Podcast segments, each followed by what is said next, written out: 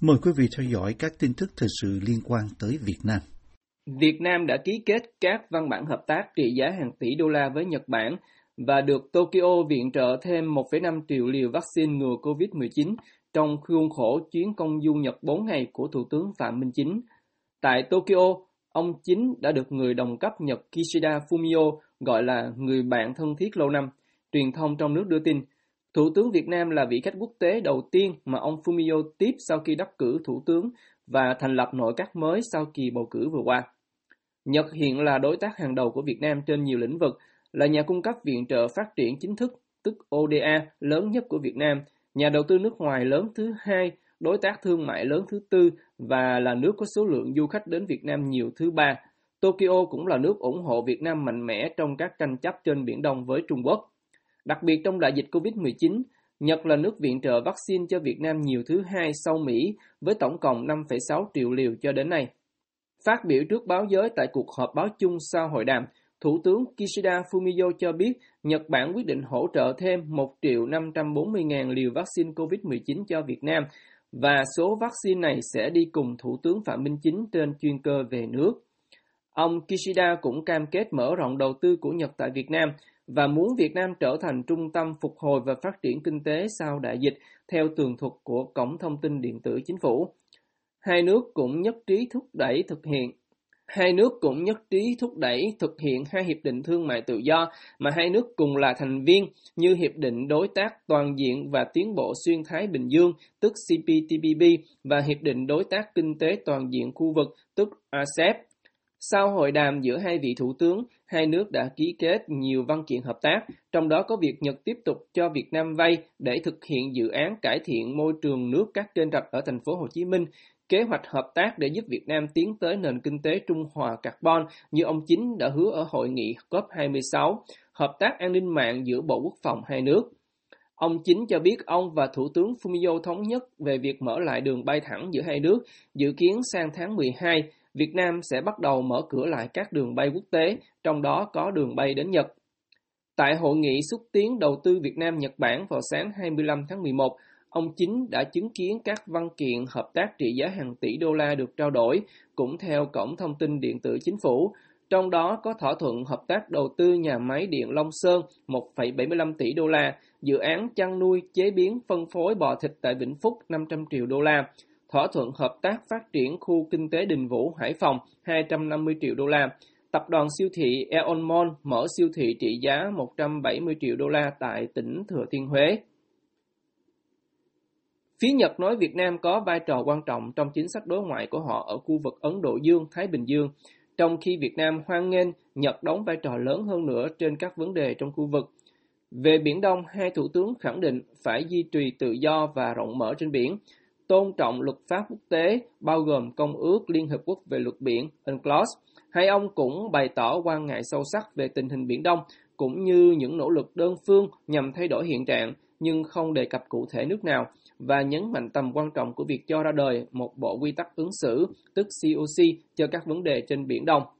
Ông Kishida giải thích với ông chính về lập trường của Nhật Bản về chính sách Ấn Độ Dương, Thái Bình Dương mở và tự do.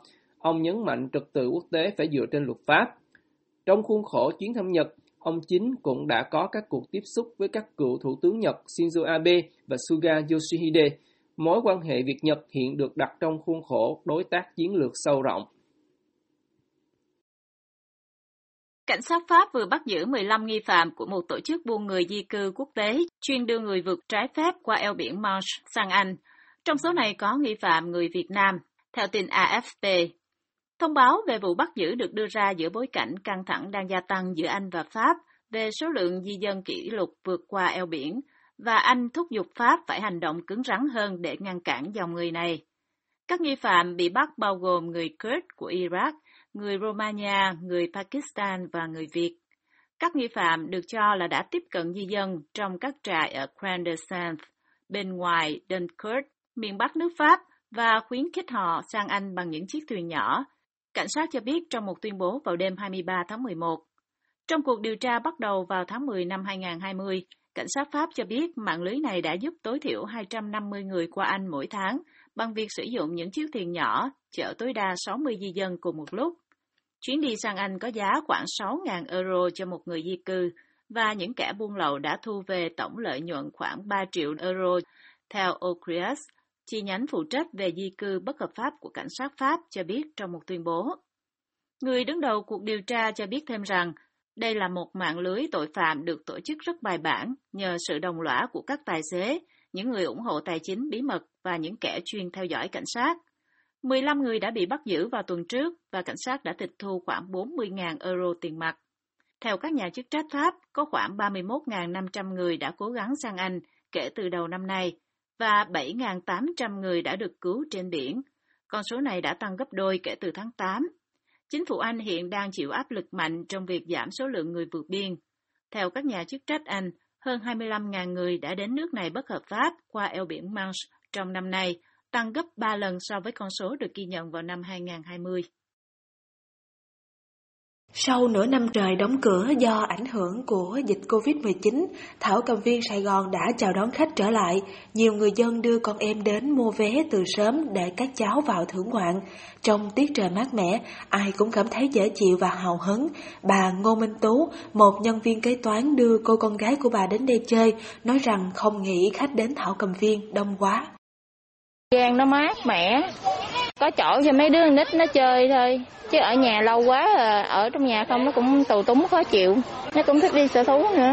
Ở nhà không tưởng tượng được là đông vậy. Đông quá thì cũng ngọt Đông đúc khách trong không gian thoáng đảng của công viên có nhiều cây cao bóng cả, xem chừng chẳng mấy phải e dè dịch bệnh. Bà Nguyễn Thị Phương Trang, chủ một quán ăn đưa cả gia đình đến Thảo Cầm Viên vui chơi, kể.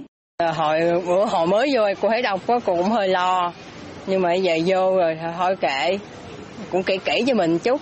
Tại cô cũng mang đầy đủ đồ đi để phòng. Ý thức phòng lây nhiễm Covid giờ thành quen thuộc với người Sài Gòn, nhất là khi đã trải qua quá nhiều ngày tháng sống cảnh phong tỏa tù túng. Gần 160 năm có mặt ở Sài Gòn, Thảo Cầm Viên là điểm đến quen thuộc của nhiều thế hệ người dân Sài Gòn lẫn khách du lịch. Theo nhận xét của ông thầy giáo hưu trí Nguyễn Văn Nguyện, người ta tìm đến đây còn để mong có được khoảng không gian thư thái với thiên nhiên muôn thú. Tùy mỗi người cái cách mà giải quyết những cái khủng hoảng về tâm lý, tâm thần đó, là về tinh thần ấy, có mỗi người tìm mỗi nơi. Tùy họ thích. Nhưng mà tôi nghĩ là thọ thọ công viên nếu mà nghĩ đến nơi đây để một nơi để relax tức là để cho nó thoải mái tinh thần thì cũng rất là tốt. Nghĩ là ở đây bóng mát rồi có thú có cây có này nọ là nó cũng là một cái nơi nó làm cho người thì ta thư thư giãn, thư thái. Để quên đi những cái khó khăn hay là những cái buồn phiền trong quá khứ, nó cũng dễ chịu hơn ở nhà. Tại vì mình ờ, ở nhà lâu tháng quá, từ, ít nhất là từ tháng 6 giờ, phải không? Thành ra bây giờ cũng gần nửa năm trời rồi, thành ra nó tù túng. Được đi thì thoải mái nhưng mà vẫn lo trong một góc nhìn khác, bà Nguyễn Ngọc Thiên Thư, một nhân viên hành chánh kế toán nói rằng gia đình của bà đến đây còn là góp thêm chút kinh phí giúp Thảo Cầm Viên hoạt động. Thảo Cầm Viên mấy bạn bạn bạn thú nhỏ thì cũng đang còn ờ, kinh phí để nuôi nó thì mình đi mình cũng góp một phần phí phí nào đó thôi. Ừ.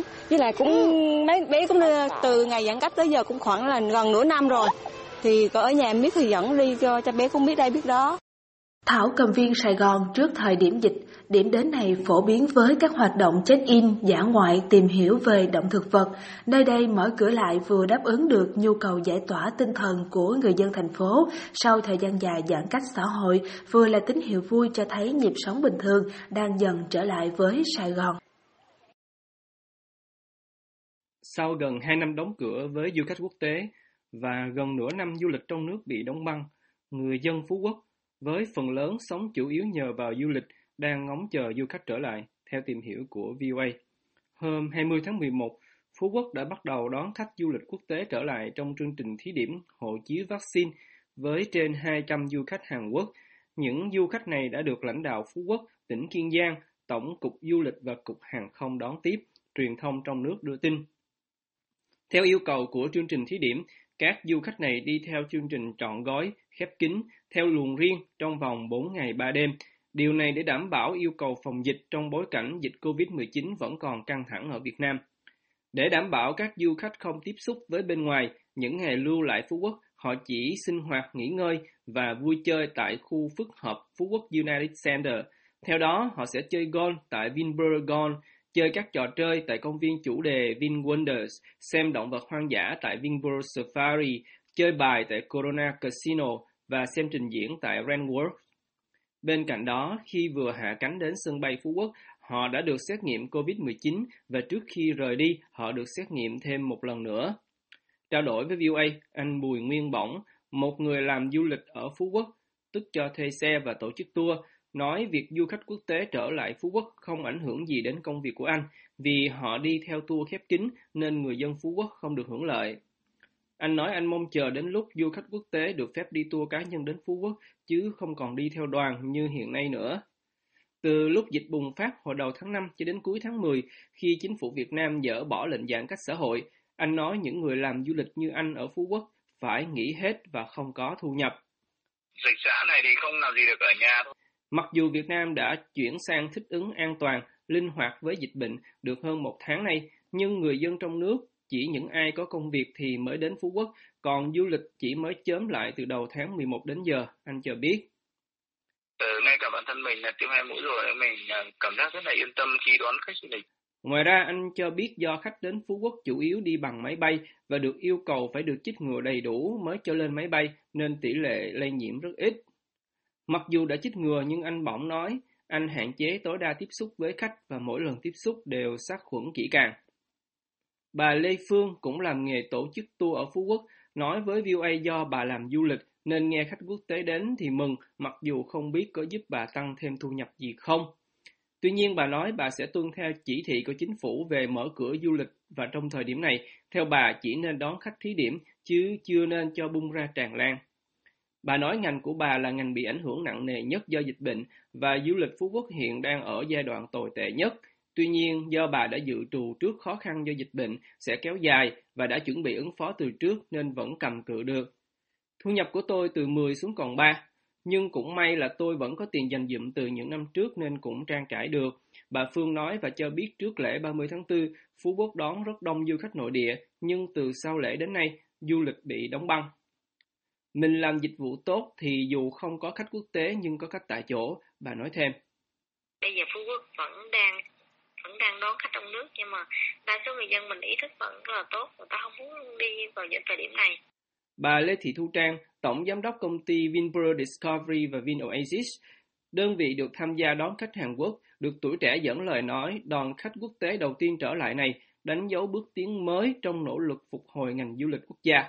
Còn ông Nguyễn Lưu Trung, Phó Chủ tịch tỉnh Kiên Giang, nói ông hy vọng trong khoảng thời gian còn lại của năm 2021, Phú Quốc có thể đón 400.000 du khách nội địa và quốc tế, cũng theo tuổi trẻ. Phú Quốc là một trong năm địa phương được chính phủ cho phép thí điểm đón khách du lịch quốc tế có hộ chiếu vaccine cùng với Khánh Hòa, Đà Nẵng, Quảng Nam và Quảng Ninh. Ông Đinh Việt Phương, giám đốc điều hành hãng hàng không giá rẻ Vietjet Air, được tuổi trẻ dẫn lời cho biết sau khi hãng này mở lại đường bay thương mại đến Phú Quốc, đã có hàng trăm đoàn khách Nhật Bản, Đài Loan đăng ký vé đến Phú Quốc. Từ đó thấy rằng sự mong mỏi của khách quốc tế đến Việt Nam sau một thời gian vật lộn với đại dịch là rất lớn, ông Phương nói.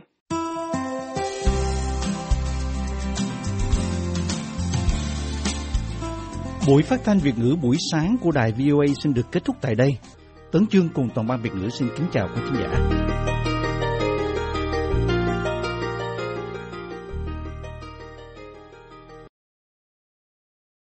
This program has come to you from the Voice of America, Washington.